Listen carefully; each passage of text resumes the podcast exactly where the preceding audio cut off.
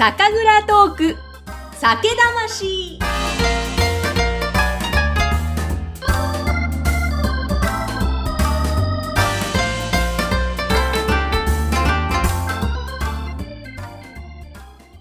今回の配信はクラウドファンディングでご支援をいただきました氏家エイミーさんの提供でお送りします。皆さん、こんにちは。酒蔵ナビゲーターの山口智子です。さて、100回を超えましたこの酒蔵トーク酒魂ですけれども、今年はですね、どんどん前回出ていただいた方にも、またご登場いただいて、その後の進化されているお話を酒蔵さんに伺っていきたいと思っているこの2022年です。そして、今回はですね、昨年7月にこの番組にご出演いただきました。東京都港区芝にあります東京港醸造の寺沢よしみさんに再びご登場いただきます。よろしくお願いします。はい、お願いいたします。お願いします。寺沢さんには、まあ、前回ご出演いただいてから、結構イベントも、あの、企画させていただいて一緒にコラボしてもらって、ね本当にお世話になってありがとうございます。はい、いえ、こちらこそ。番組もですね、100回を超えました配信。おめでとうございます。ありがとうございます。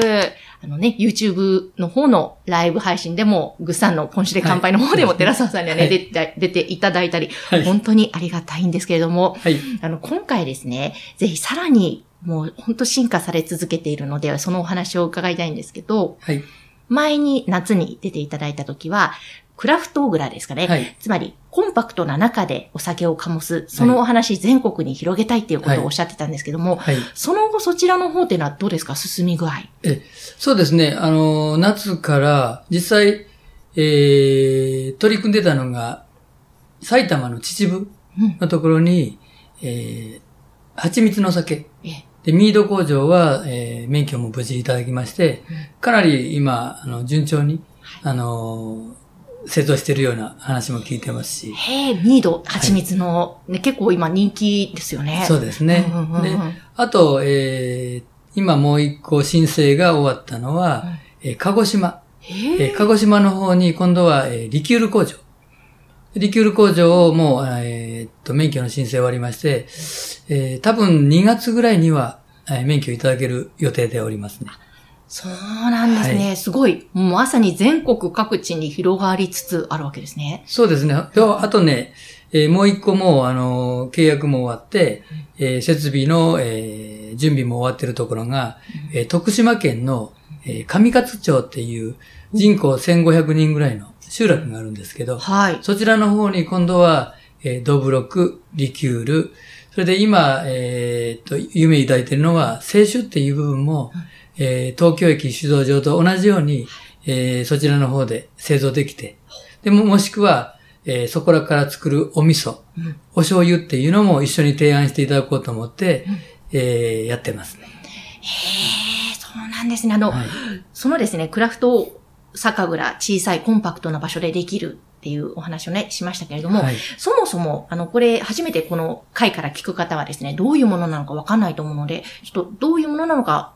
詳細にご説明いただいてもいいですか、え通常、まあ、あの、私の技術者としてやってるのは、え当時っていう、まあ、あの、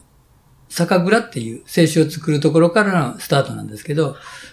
当然、皆さんの、あの、お近くでも、あの、たくさんあると思うんですけど、膨大な敷地と歴史があって、その中で、えたくさんの人が働いて、あの、お酒っていうのは製造されてるんですけど、この部分を今後、まあ、日本のこの経済であるとか、いろんなこの人口が減っていくとか、えーことを考えると、大きいだけではなかなか初期投資、もしくは継続して、えーやることが難しいので、できれば小さくして、それをその人が集まる場所、まあこちらの江戸会場のように都心であったり、仮に駅前であったり、温泉地の中であったりっていう部分で人が集まるところで小さくパフォーマンスをできれば、当然その中の小さいっていうことを特性を活かして、その、いろんな多種のものをえー製造していけば、ある意味、まあ、たくさんのあのお金を得ることはできませんけど、そこらの名物になって、皆さんの活力につながるんじゃないかっていうのが、そもそもはじめ、あの、やろうと思ったきっかけです。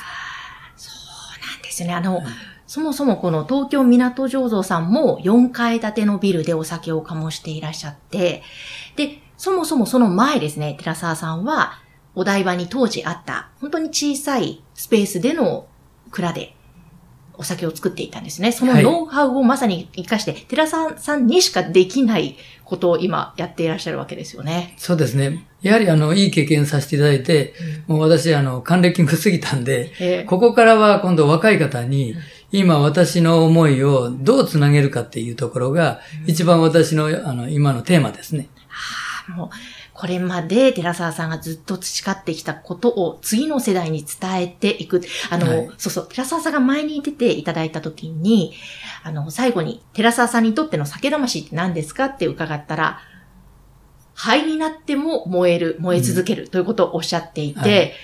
なるほど、かっこいいなと。その。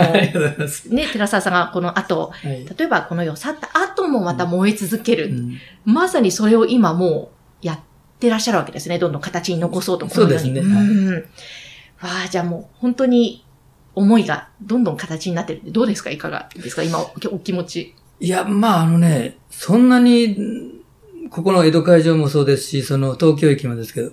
私の、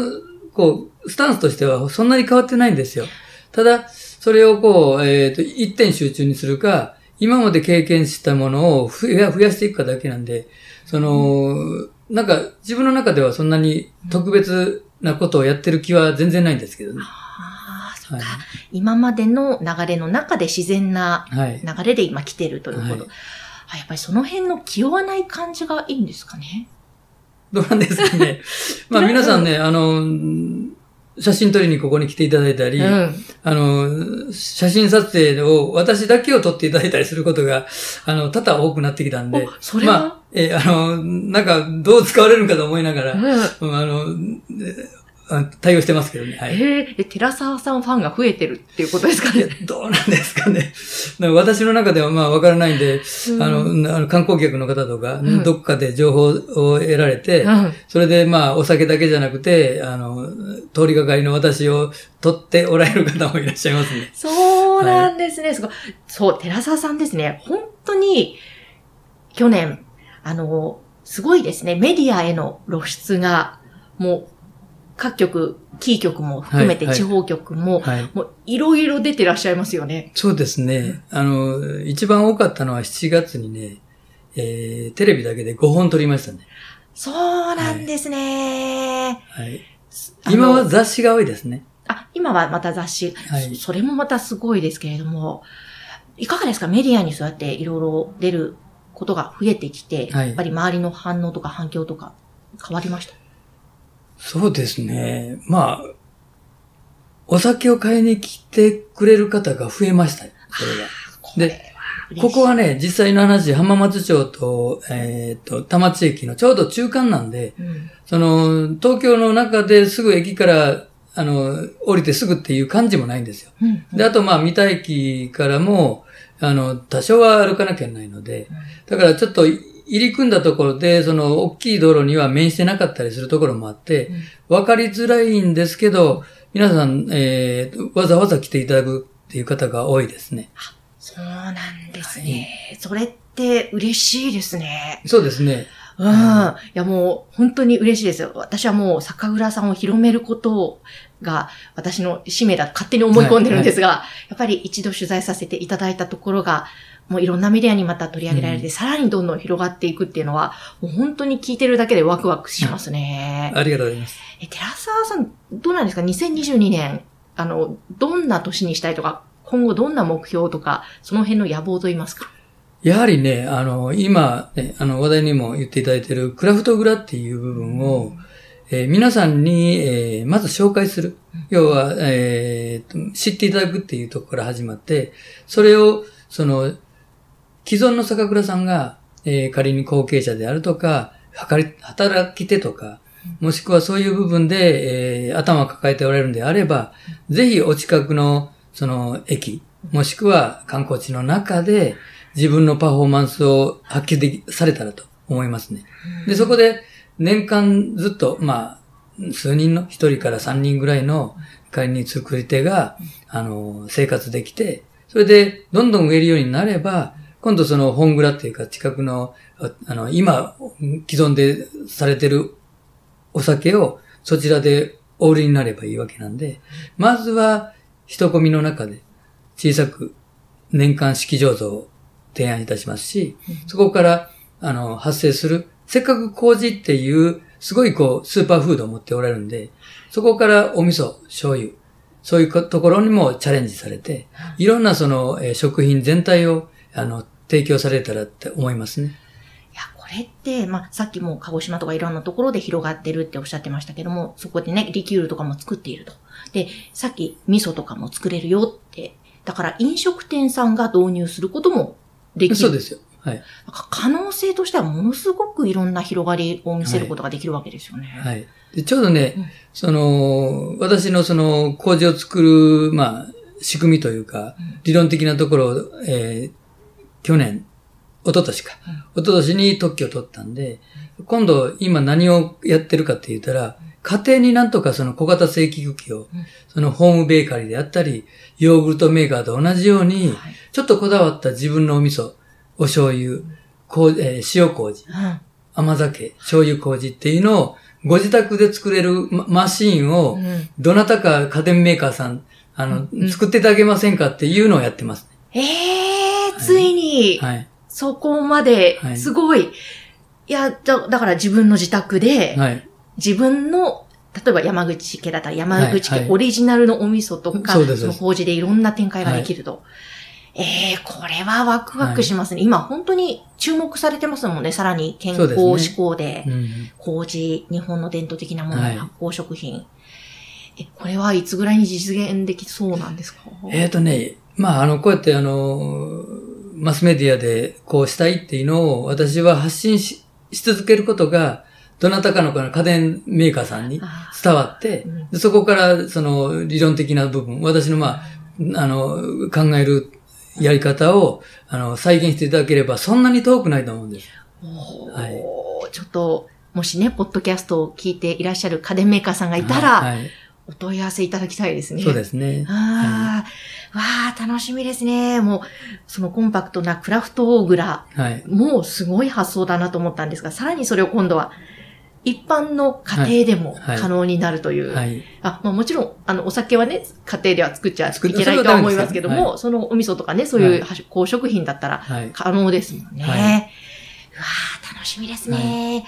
えー、ということで、あの、ぜひですね、皆様、あの、この東京港醸造さん、あの、100年ぶりに復活された蔵でもあるので、そのあたりの歴史のお話は、このポッドキャストの10回、11回、12回、13回、この配信会で、えー、取材をしておりますので、ぜひそちらも聞いていただきたいと思います。えー、そして今回は一旦ここでお話結びますけれども、また寺澤さん次回もご登場お願いいたします。はい、はい、お願いいたします。今日はありがとうございました。はい、どういたしまして、ありがとうございました。酒蔵トーク酒魂。今回の配信は、クラウドファンディングでご支援をいただきました、氏家エイミーさんの提供でお送りしました。次回の配信もどうぞお楽しみに。